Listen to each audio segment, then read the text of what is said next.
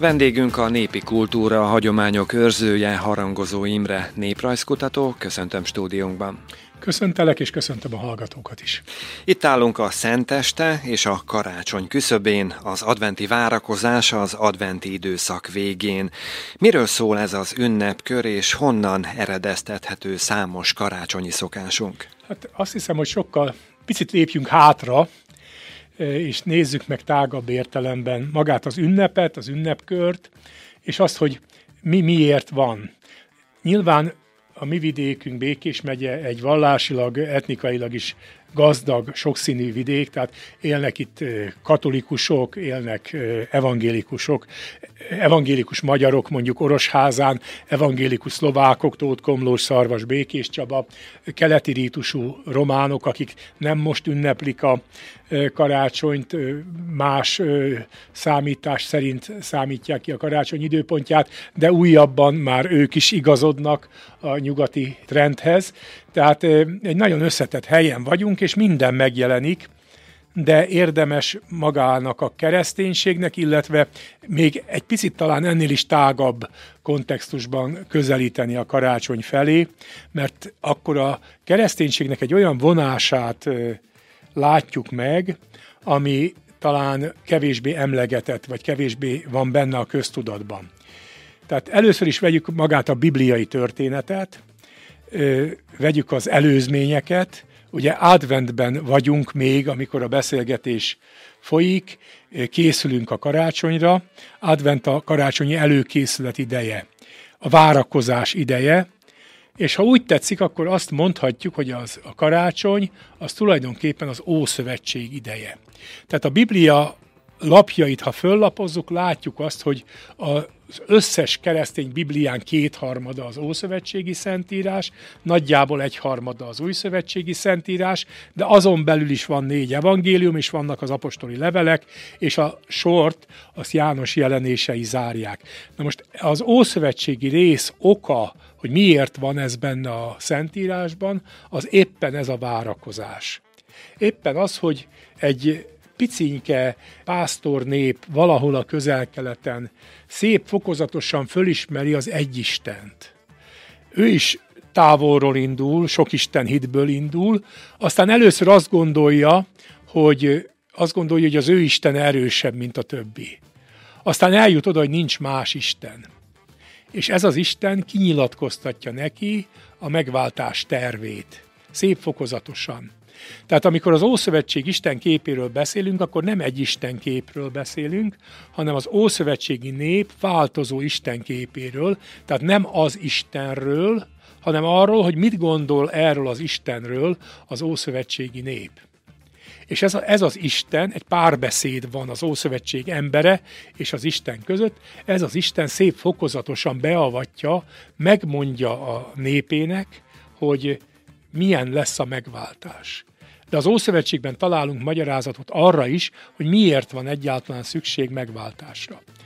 Ha ezt követjük a karácsonyi ünnepkörbe, akkor látjuk azt, hogy a karácsonyi eh, napok első napja, amikor mi a szentestét üljük, annál a régi keresztény szokásnál fogva, hogy az ünnep előestéje már az ünnephez tartozik, ez pedig a régi kereszténység előtti, akár zsidó, akár nem zsidó hagyományra vezethető vissza, hogy a nap az nem egy mechanikusan beállított 24 óráig tartó időszak volt, hanem a napszentülettől, tehát a napnyugtától tulajdonképpen a másik napnyugtáig. Így a az este az már a következő naphoz tartozik, ezért ünnepeljük karácsonyt, karácsony vigíliáján. Na most ez a nap, a karácsonyt megelőző nap Ádám és Éva napja. Ennek pedig az a magyarázata, hogy miért, miért van szükség erre a megváltásra, arra, hogy Isten emberré legyen. Isten, amikor megteremti a világot, a Biblia tanítása szerint nem olyan világot teremt, amiben élünk. Isten egy tökéletes, bűn nélkül való világot teremt, és ebbe a bűn nélkül való világba teremti bele saját képére és hasonlatosságára az embert. Szabadságot ad neki, de a szabadság nem értelmezhető a szabadság megsértése nélkül. Tehát szükség van a bűn lehetőségére ahhoz, hogy szabadságod legyen, mert az nem szabadság, ha csak jó meg jó között dönthetsz. Aztán a Bibliát záró könyvből, a János jelenéseiből tudjuk meg az előzményt, hogy volt egy nagy harc az égben, Isten ugyanis angyali karokat teremtett az ember teremtése előtt, sokféle, megszámlálhatatlan sokaságú és különböző rétegződésű angyali karokat, rendeket, erősségeket, hatalmakat, és ezeknek egy része kijelenti magáról, hogy ő az Isten. Tehát az Isten helyébe akar lépni. És a Biblia szerint volt egy nagy harc, a harc vezére Szent Mihály arkangyal volt, maga a neve is azt jelenti, hogy kicsoda olyan, mint az Isten Mikáél, és, és letaszítja a lázadó, a saját helyüket el nem fogadó angyalokat. Így lesznek ördögök. De a teremtés rendjéből a sátánnak ad az Isten adott esetben egy fát. Ez pedig a jó és a rossz tudásának a fája. És azt mondja az embernek, hogy ennek a gyümölcséből ne egyél. Itt a lehetőség a bűnre. De a világ tökéletes. És az ember belesétál ebbe a csapdába. Mert az ördög megkísérti, hogy e- ezért van ott karácsony előtt Ádám és Éva napja, egyél ebből a gyümölcsből, mert az Isten félelemből és hiúságból tiltotta ezt meg neked, mert ha eszel belőle, olyan leszel, mint az Isten. Na most jól látszik, hogy bár az őseink ettek ebből, de nem lettek olyanok, mint az Isten, mert nagyon sokat tudunk. Már tudunk repülni, atomot hasítani, számítógépet készíteni, és, és genetikailag módosítani dolgokat, tehát az is látszik, hogy ennek következménye van. Tehát a világ szinte a pusztulás szélére sodródott, most idézőjelben mondom, az olyan embertől, mint az Isten. Mert mi nem vagyunk Istenek. És ez a, ez a kiváltó oka. A Bibliában egy szép történet van arról, hogy kiüzettetünk a paradicsomból. Na most, hogy utaljak akár a beszélgetésünk későbbi részére, ezt a folyamatot, amiről most beszélek, és amit a Biblia elénk állít, ezt a folyamatot modellezik a betlehemes játékaink. Épp a Szenteste és karácsonykor járják a betlehemesek, a régi, középkori akár iskolai, akár szerzetes közösségekhez kapcsolódó játékaink, amelyek folklorizálódtak, amelyek népiessé váltak, de ott vannak, modellezik ezt a, ezt a folyamatot.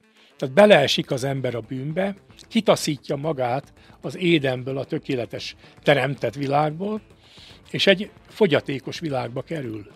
Mert ez csapda volt és megjelenik a halál, megjelenik a bűn. Nyilvánvaló, hogy a Bibliában a halhatatlanság az nem egy biológiai halhatatlanságot jelent.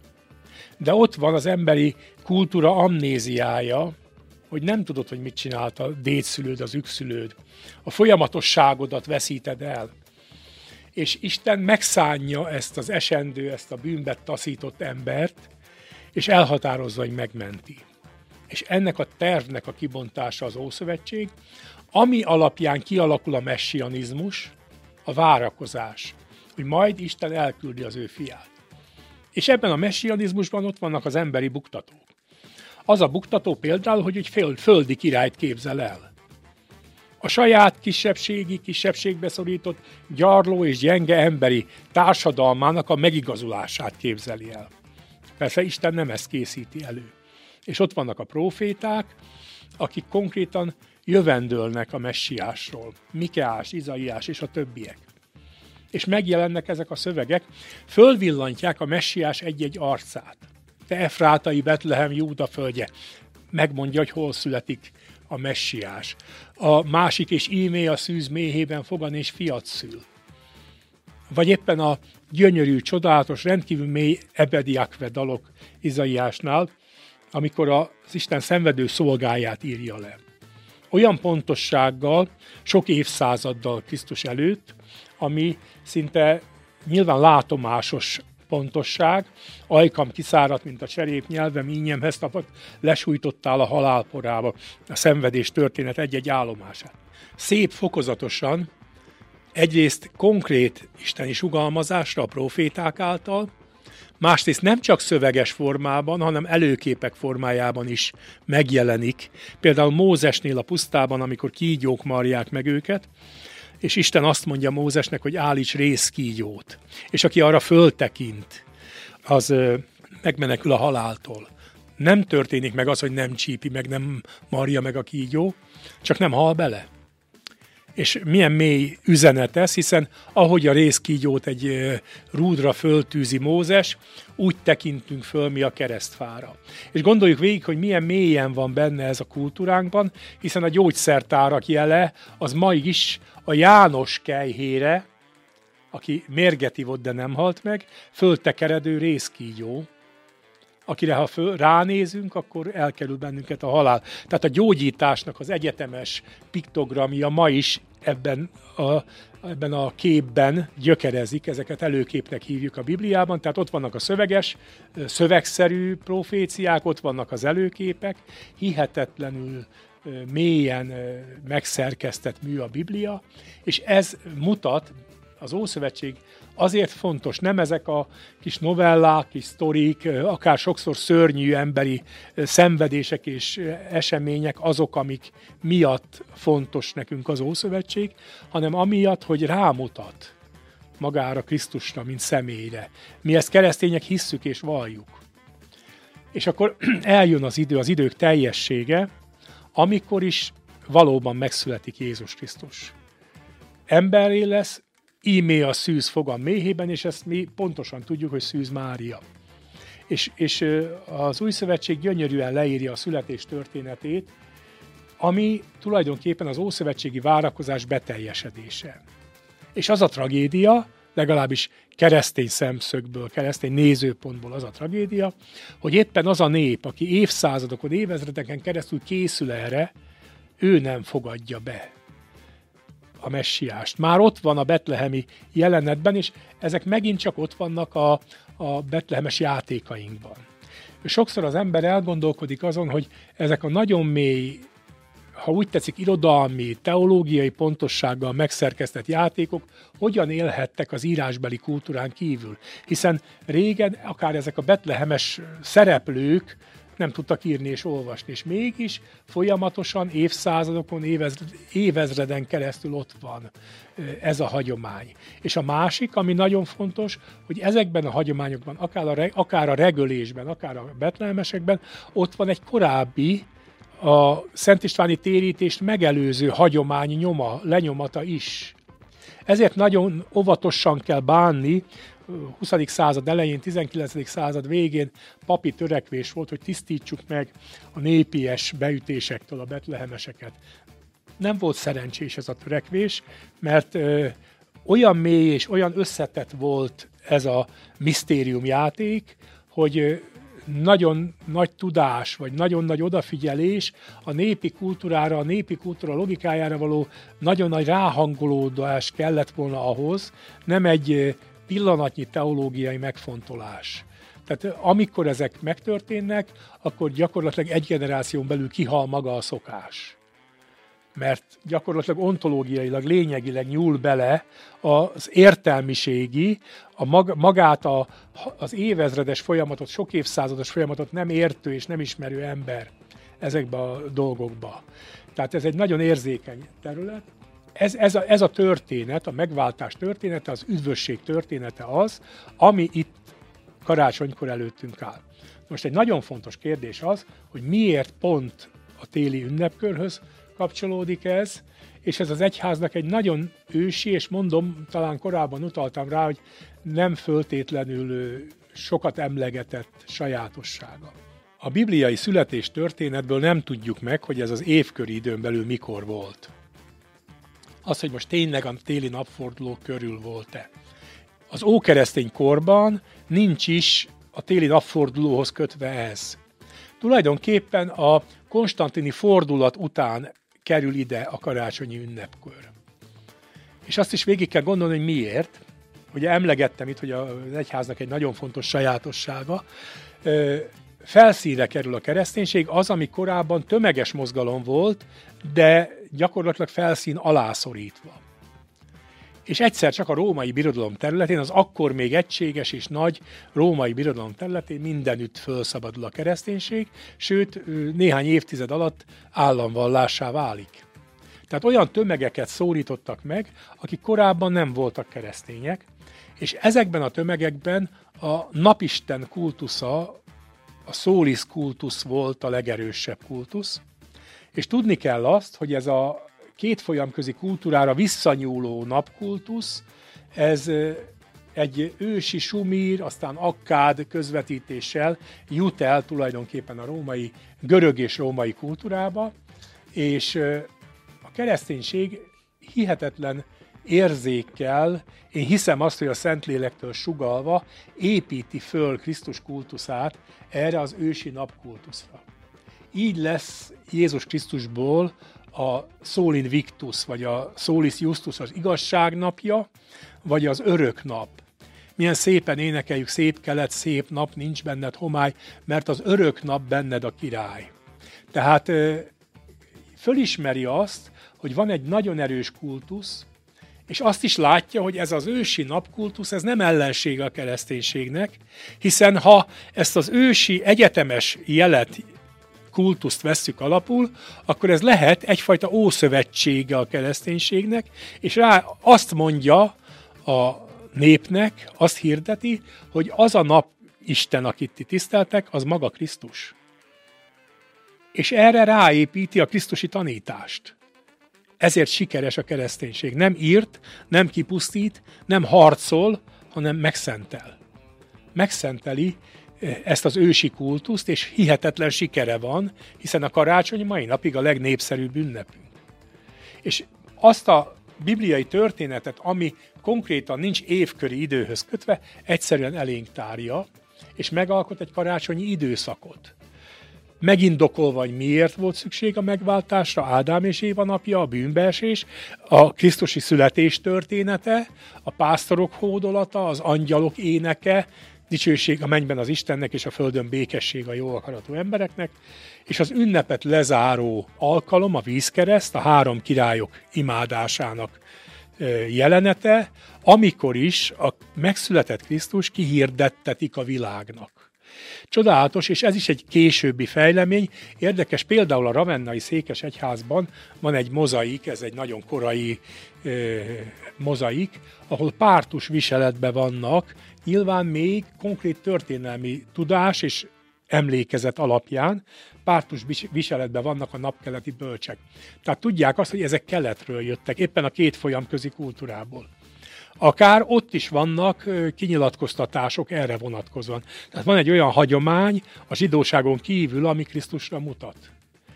Ez egyébként szövegszerűen is megjelenik. Láttuk csillagát napkeleten. Később, aztán már jön a Gáspár Menyhért Boldizsár, az európai ember, az arab ember, vagy az ázsiai ember, és a, és a én vagyok a Boldizsár, aki Szerecseny király, tehát az afrikai ember, az akkor ismert három kontinens képviseletében. Tehát ráírják ezt a napkeleti bölcsek imádását az akkor ismert világképre, és azt mondják, hogy íme kinyilatkoztatott a messiás az egész világnak.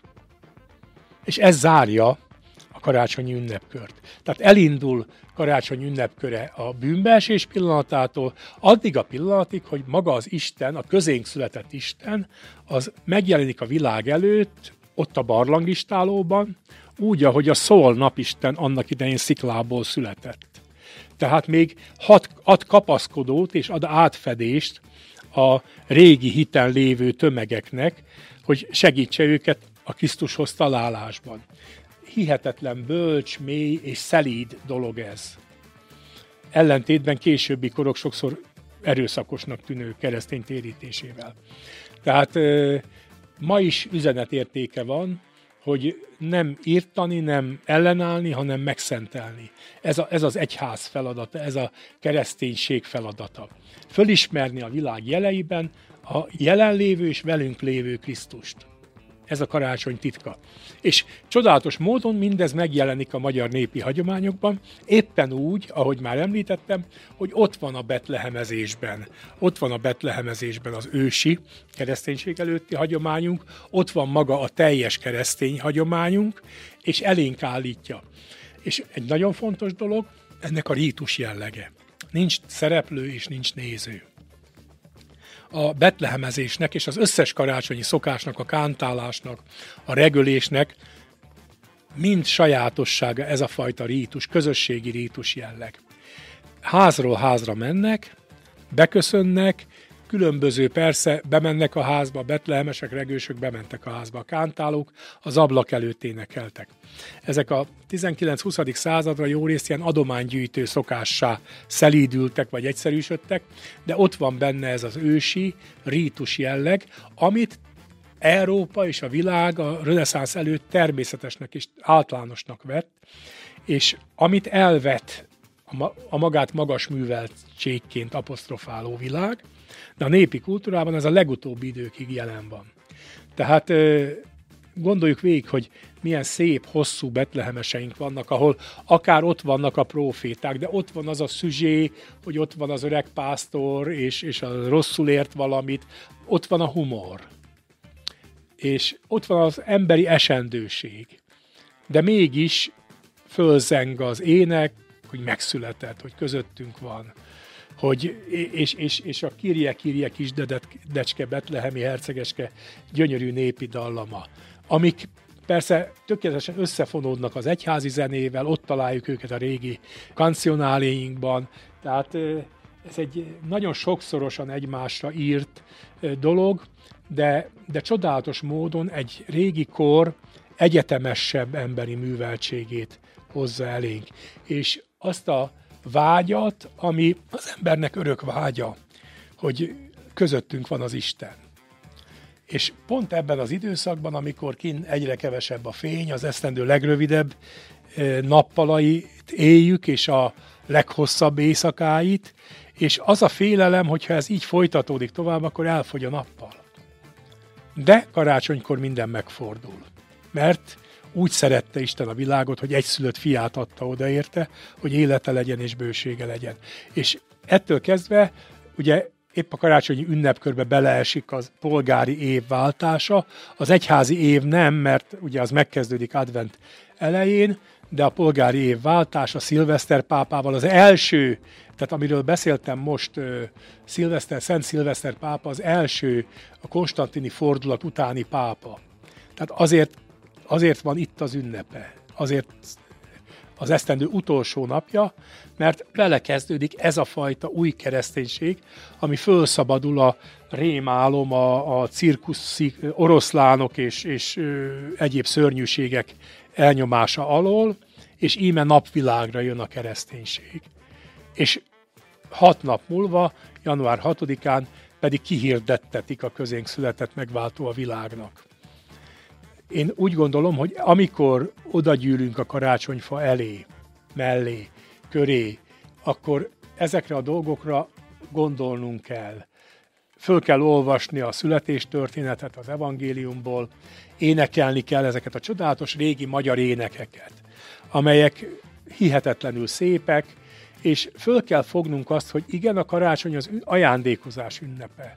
Nem föltétlenül a hitelből vásárolt, vagy nem föltétlenül a erőnk fölött vásárolt ajándékok ünnepe, hanem annak, az ajá- annak a mérhetetlen ajándéknak az ünnepe, hogy a bűnben fetrengő és bűntől haldokló világot Isten megmenti, úgy, hogy a teremtő maga a világ legsötétebb helyén, legsötétebb idejében emberré lesz nem palotában, nem valami nagyon gazdag helyen, nem egy drága szülőszobában, hanem egerek és birkák és marhák között, ott az alomban, és emberré lesz, és köztünk lakik. Tehát ennél többet nem lehet adni. Tehát ez sokkal fontosabb minden más ajándéknál, és azt gondolom, hogy azokon az éjféli miséken, vagy karácsonyi istentiszteleteken ennek a misztériumába vonódunk bele. Úgyhogy sokkal jobb erre figyelni, mint az arany vasárnapra, meg ezüst vasárnapra, meg, meg mi van most fekete péntekekre. Tehát ez, ez mérhetetlenül több ezeknél. Egyszer jelen lehettem a mezőségi Buza falu betlehemeseinek játékán. Két pásztor egymással szembe, gyakorlatilag a belső ázsiai népek sámányainak viseletében bottal a kezében táncolt. Mégpedig úgy, hogy letámasztották egymással szembe a botjaikat, és egyikük mindig a levegőbe volt, és ez a mérhetetlenül sok szalag, ami rájuk van kötve, az röpült.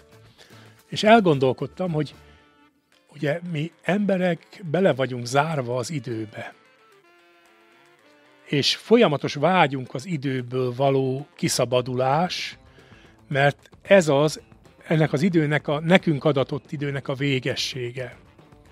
És eszembe jutott Bíborba született Konstantinnak egyik följegyzése, aki azt írja az avarokról, hogy az avarok azok ugyanolyan viseletbe járnak, mint a hunok, annyiban különböznek, hogy a ruhájukon mérhetetlenül sok szalag van.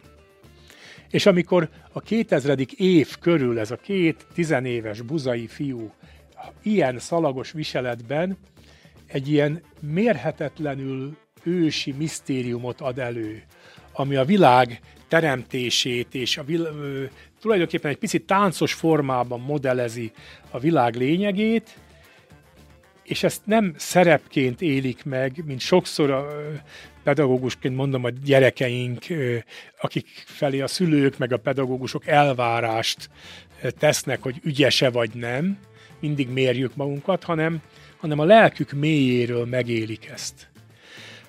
Azt gondoltam, hogy nyilván öntudatlanul, mert nincs az a mezőségi, vagy moldvai, vagy bármilyen falusi környezetben élő ember, aki olvasta volna Porfilogenetosnak a, a, a krónikáját erről, de itt van közöttünk a múlt. És itt van közöttünk a valódi születés. Tehát ezek a pásztorok valóban rámutattak arra a betlehemi éjszakára, ami egyszer akkor ott és visszavonhatatlanul megtörtént, de itt van közöttünk. Mert a karácsony misztériumának a lényege az, hogy történetileg akkor is ott megszületett Jézus, de ez a Krisztus, ez a mi lelkünkben is megszületik, ha jól, ha szépen, ha közösségi módon éljük meg ezeket az ünnepeket. Én azt hiszem, hogy a karácsony misztériumának ezek a legfontosabb titkai és misztériumai, amik nagyon fontos, hogy a mai világban is a sajátunk, belső sajátunk legyen. Vendégünk a népi kultúra, a hagyományok őrzője, Harangozó Imre néprajzkutató volt. Köszönjük szépen, hogy elfogadta meghívásunkat. Én köszönöm.